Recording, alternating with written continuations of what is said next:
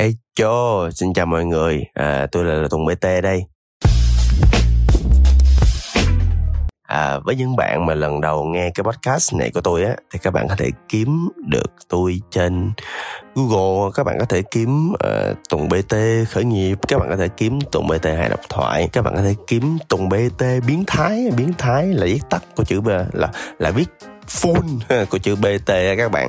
À, thì à, à, các bạn sẽ ra được à, cái mặt tôi thường xuyên. À, nhưng mà thỉnh thoảng các bạn cũng à, thấy được cái tên Tùng biến thái ở an ninh công an. Dạ tôi tôi xin được confirm là đó không phải là tôi. Nha đó là người nào đó khác đó. À, thì buổi ngày hôm nay á là một cái buổi mà à, tôi có cảm hứng.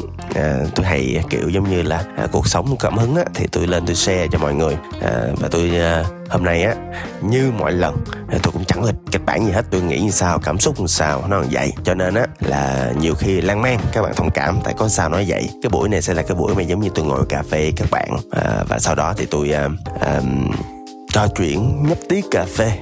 Nghĩ gì nói đó được cái nó chân thành được cái nó thoải mái không kịch bản gì hết. À, buổi ngày hôm nay là một cái buổi mà tôi muốn chia sẻ các bạn một cái sở thích của tôi. À, là cái sở thích à, buổi tối mỗi lần mà tôi cảm thấy hơi stress cảm thấy mình hơi nhiều công việc nặng nhọc à, tôi có tới năm công ty lần thì tôi sẽ à, xách con xe à, tôi à, chạy vòng vòng khắp các đường phố của Sài Gòn. À, thì tôi tin là cũng có nhiều bạn trẻ cũng có những cái sở thích giống tôi như vậy. À, tôi sẽ đi vòng vòng tôi ngắm này ngắm kia tôi ngắm cuộc sống nhà người ta thỉnh thoảng gặp căn nhà nào đẹp đẹp dòm vô. À, cái xong mà sau đó tôi thấy hình như là gia đình trong đó gọi công an hay sao hay bảo vệ hay sao á. Tại tôi giống ăn trộm quá.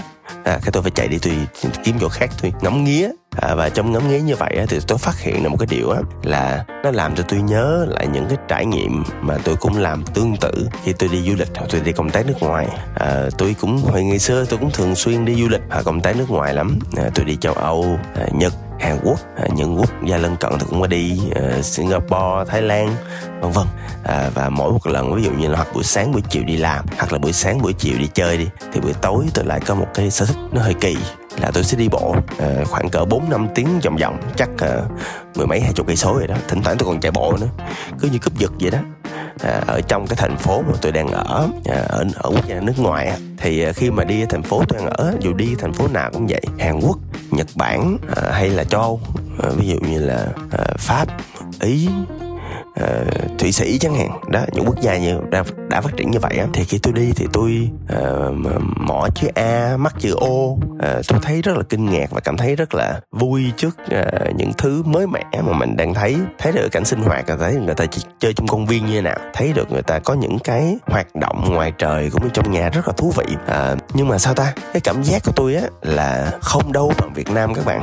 Uh, chắc là tại vì tôi sống ở Việt Nam cũng một thời gian dài tôi sống ở Sài Gòn cũng lâu rồi. Cho nên tôi quen cái cảm giác là cái con người con người Sài Gòn mình á cái con người Việt Nam á họ gắn bó với nhau một cách chặt chẽ như thế nào đó. Họ rất là thân thiết họ trò chuyện rất là thoải mái họ hay rủ nhau đi nhậu rủ nhau đi chơi rất là vui. Và khi mà tôi càng tiếp xúc với những người bạn nước ngoài tôi càng thấy cái đời sống người ta nó áp lực lắm các bạn. Đời sống người ta nó cũng khó khăn lắm. Người ta không có nhiều lựa chọn như mình người ta không có tự do như mình. Người ta bị đặt cho một cái hoàn cảnh là phải rất là nỗ lực rất là vất vả để có thể duy trì cuộc sống của người ta theo cái tiêu chuẩn của người ta. Ờ, nhưng mà xét lại thì tôi suy lại về bản thân tôi thì tôi thấy những cái tiêu chuẩn nó có vẻ như không cần với tôi lắm à. Tôi cảm thấy những cái tiện nghi đó, tôi cảm thấy những cái dịch vụ đó thì thật ra dần dần Việt Nam cũng có rồi. Nếu Việt Nam mình cố gắng hết sức, mình đi làm, mình có tiền thì thì trước sau gì những cái dịch vụ đó cũng có thể một cách nào đó mình có được. Nhưng mà cái tình người á mọi người, cái tình người á thì nó không có được. Rồi khi mà tôi nói tới đây tôi chắc hẳn là các bạn sẽ nghĩ là uh, ủa sao uh, đây là về khởi nghiệp mà sao toàn nói về cuộc sống?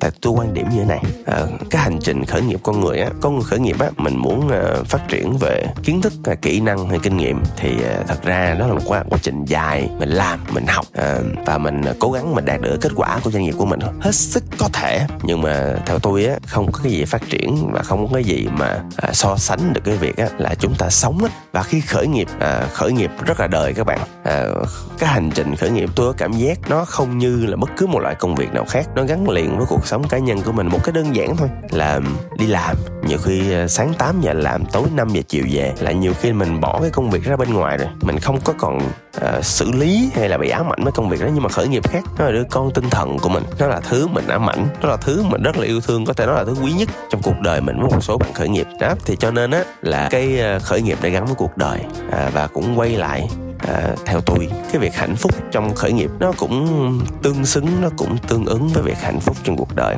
Và tôi quay lại cái chủ đề ngày hôm nay là khởi nghiệp Việt Nam. Sướng VL có nghĩa là hạnh phúc VL thì tôi lại nhớ tới một cái nghiên cứu của đại học Harvard trong vòng 75 năm một ngàn người. À, thì trong 75 năm đó người ta hỏi một ngàn người đó có một câu hỏi duy nhất à điều gì khiến cho bạn hạnh phúc? Quanh đi quẩn lại thì cuối cùng người ta chỉ có một câu trả lời duy nhất là chất lượng hạnh phúc của tôi. Tỷ lệ thuận với chất lượng những mối quan hệ mà tôi có. Cái xong rồi tôi nghe cái đó tôi vỗ đùi cái đét đúng rồi đúng rồi. À, trong khởi nghiệp mình á thì à, có lúc làm ăn ngon có lúc làm ăn tệ. À, có lúc nhiều bạn bè vây quanh có lúc cảm thấy quanh mình không còn ai hết cô đơn lắm. Có lúc thì mình có cảm giác là mình có thể làm được mọi thứ trên đời có lúc thì mình cảm thấy mình bất lực nhưng mà rõ ràng dù chuyện gì xảy ra đi nữa thì những mối quan hệ lâu năm à, có cho mình những lúc mình đi lên và có cho mình những lúc mình đi xuống luôn dang rộng vòng tay với mình dù chuyện gì xảy ra. Họ bên cạnh mình vì mình là mình chứ không phải bởi những cái thứ uh, hảo huyền những cái thứ mà uh, khoác lên bên ngoài mà mình đang sở hữu. Mà nếu mà mình tìm được những người bạn như vậy mình tìm được những người đồng đội như vậy tuyệt vời đúng không ạ? Và tôi theo tôi á thì tôi rất đồng ý với nghiên cứu của Harvard và kinh nghiệm tôi cũng thấy là như vậy. Thì tôi thấy là ở Việt Nam rất dễ để có hạnh phúc hơn là nước ngoài. Có thể là vì tôi đã quen văn hóa Việt Nam có thể là bởi vì những mối quan hệ hình thành ở Việt Nam nó quen thuộc với tôi và tôi cảm thấy vui trước việc đó hơn là những mối quan hệ của tôi hình thành những cái đợt mà du lịch hoặc là công tác ở nước ngoài. Tôi mọi người có mọi người có để ý à, qua một câu chuyện hơi khác xíu nha. Mọi người có để ý là khi mà đi đến mỗi thành phố khi mà thuê một cái homestay ở trên tầng cao hoặc là một cái penthouse nào đó mọi người sẽ uh, vươn vai ra vươn đầu ra khỏi cửa sổ. Mọi người sẽ nghe một cái âm thanh thành phố và tôi nói mọi người nghe không có một thành phố nào là giống một thành phố nào hết. Mỗi một thành phố nó có một cái nhịp đập của nó nó một cái âm thanh của nó. Và theo tôi, đối với tôi, thì cái âm thanh của Sài Gòn là một trong âm thanh mà tôi cảm thấy sinh động nhất trên thế giới. Và khi mình di chuyển mọi người mọi người có thể cho những âm thanh đó là ô nhiễm âm thanh. Nhưng mà đối với tôi, đó là một âm thanh rất là sinh động của những con người. Họ tương tác với nhau, họ trò chuyện với nhau, họ sinh hoạt với nhau và họ gắn kết với nhau. Và mọi người tưởng tượng là chưa có một cái chỗ nào mà mà có thể rất là dễ dàng, thoải mái nhất điện thoại lên. Ê mày, đi cà phê không ê mày? Đi nhậu. Ê hay là mình hẹn nhau một cái quán nào đó mình tấp vô mình mình làm ly bia. Đó tức là những cái mối quan hệ nó đơn giản nó nhẹ nhàng như vậy thôi nhưng mà tôi tin á là nó làm cho mình cảm thấy hạnh phúc và vui vẻ hơn rất là nhiều. À, tôi thấy nổi cái chuyện có nhiều người bài xích đi nhậu. Tôi thì tôi cũng bài xích đi nhậu nếu nó mang lại cái sự đổ vỡ cho gia đình hoặc là nó gây tai nạn xe hơi. Nhưng nếu mình cẩn thận với nó mình đừng có đi xe. Mình ờ, bút ráp đi ha. Ví dụ vậy. Thì ờ, những cái buổi nhậu rõ ràng là những buổi mà theo tôi là có thể thay thế được những cái buổi mà tham vấn tâm lý với lại bác sĩ luôn á. Là tại trong buổi đó mình có được những người bạn sẵn sàng lắng nghe mình sẵn sàng lắng nghe vấn đề mình đưa ra những cái lời nhận xét tích cực à, và hướng tới một cuộc sống tốt hơn. Thì theo tôi là với những mối quan hệ mà thoải mái như vậy thì nó khiến cuộc đời mình á nó thoải mái nó nhẹ nhàng nó hạnh phúc hơn rồi. Đã à, nói tới đây thì tôi nhớ một câu chuyện nữa. Tôi xin phép kể cho các bạn nghe một câu chuyện rất là cá nhân. À, các bạn đừng có nói cho ai nghe nha. Là cách đây cỡ à, 12 năm à, tôi có quen một người yêu cũ.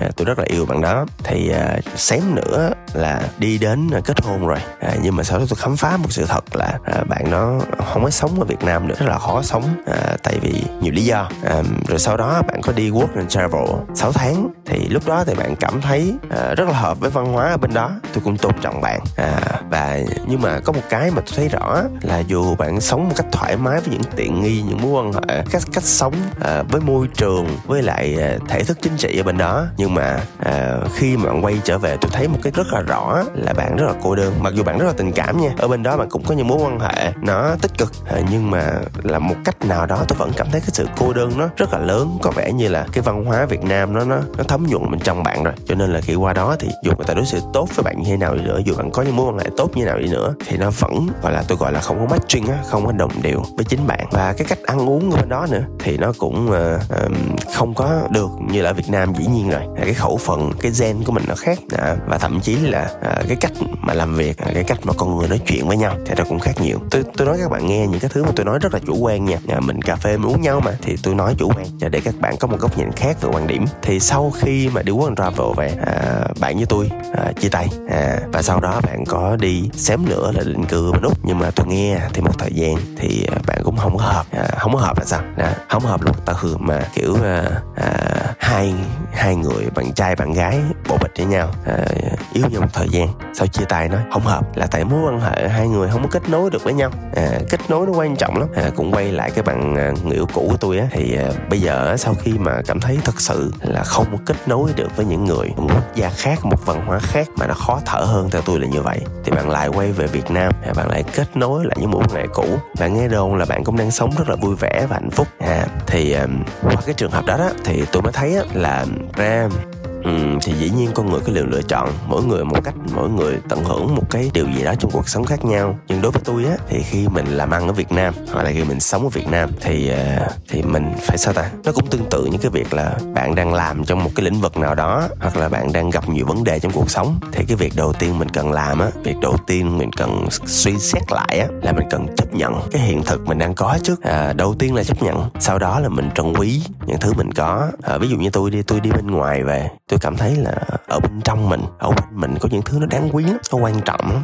À, mà chỉ có khi đi ra rồi thì mình mới thấy bên trong nó nó ấm áp đến nhường nào. Đó thì sau cái bước thứ hai là mình cảm thấy trân trọng rồi thì mình sẽ biết mình sẽ nhận thức được mình sẽ chánh niệm được những cái gì mình có. À, và và có thể là những thứ gì mình chưa có và những thứ gì mình hoàn toàn có thể nỗ lực để đạt được trong cuộc sống. Thì uh, tôi tôi tin là ngay tại cái thời điểm mà chúng ta nhận thức được chúng ta có cái gì và không có cái gì chúng ta nhận thức những thứ quan trọng những thứ quý giá mà chúng ta trân quý thì vào ngay thời điểm đó mình sẽ hạnh hạnh phúc hơn nhiều mình sẽ sướng hơn nhiều trong những mối quan hệ trong những khởi trong những khi khởi nghiệp trong những khi mà mình tương tác mình nói chuyện mình yêu thương đồng đội của mình yêu thương nhân viên của mình à, yêu thương những người quan trọng xung quanh mình hơn là à, mình hướng tới những thứ mà xa vời hảo huyền và mơ mộng. À, à thì hôm nay thì chúng ta chỉ nói như vậy thôi dừng lại như vậy thôi. Thì tôi cũng mong là cái à, một cái quan điểm hết sức là chủ quan của tôi. Tôi cũng mang lại cho các bạn một góc nhìn nào đó về cái việc làm sao để mình à, sống trong cuộc sống như là một người kinh doanh một người khởi nghiệp sướng nhất có thể.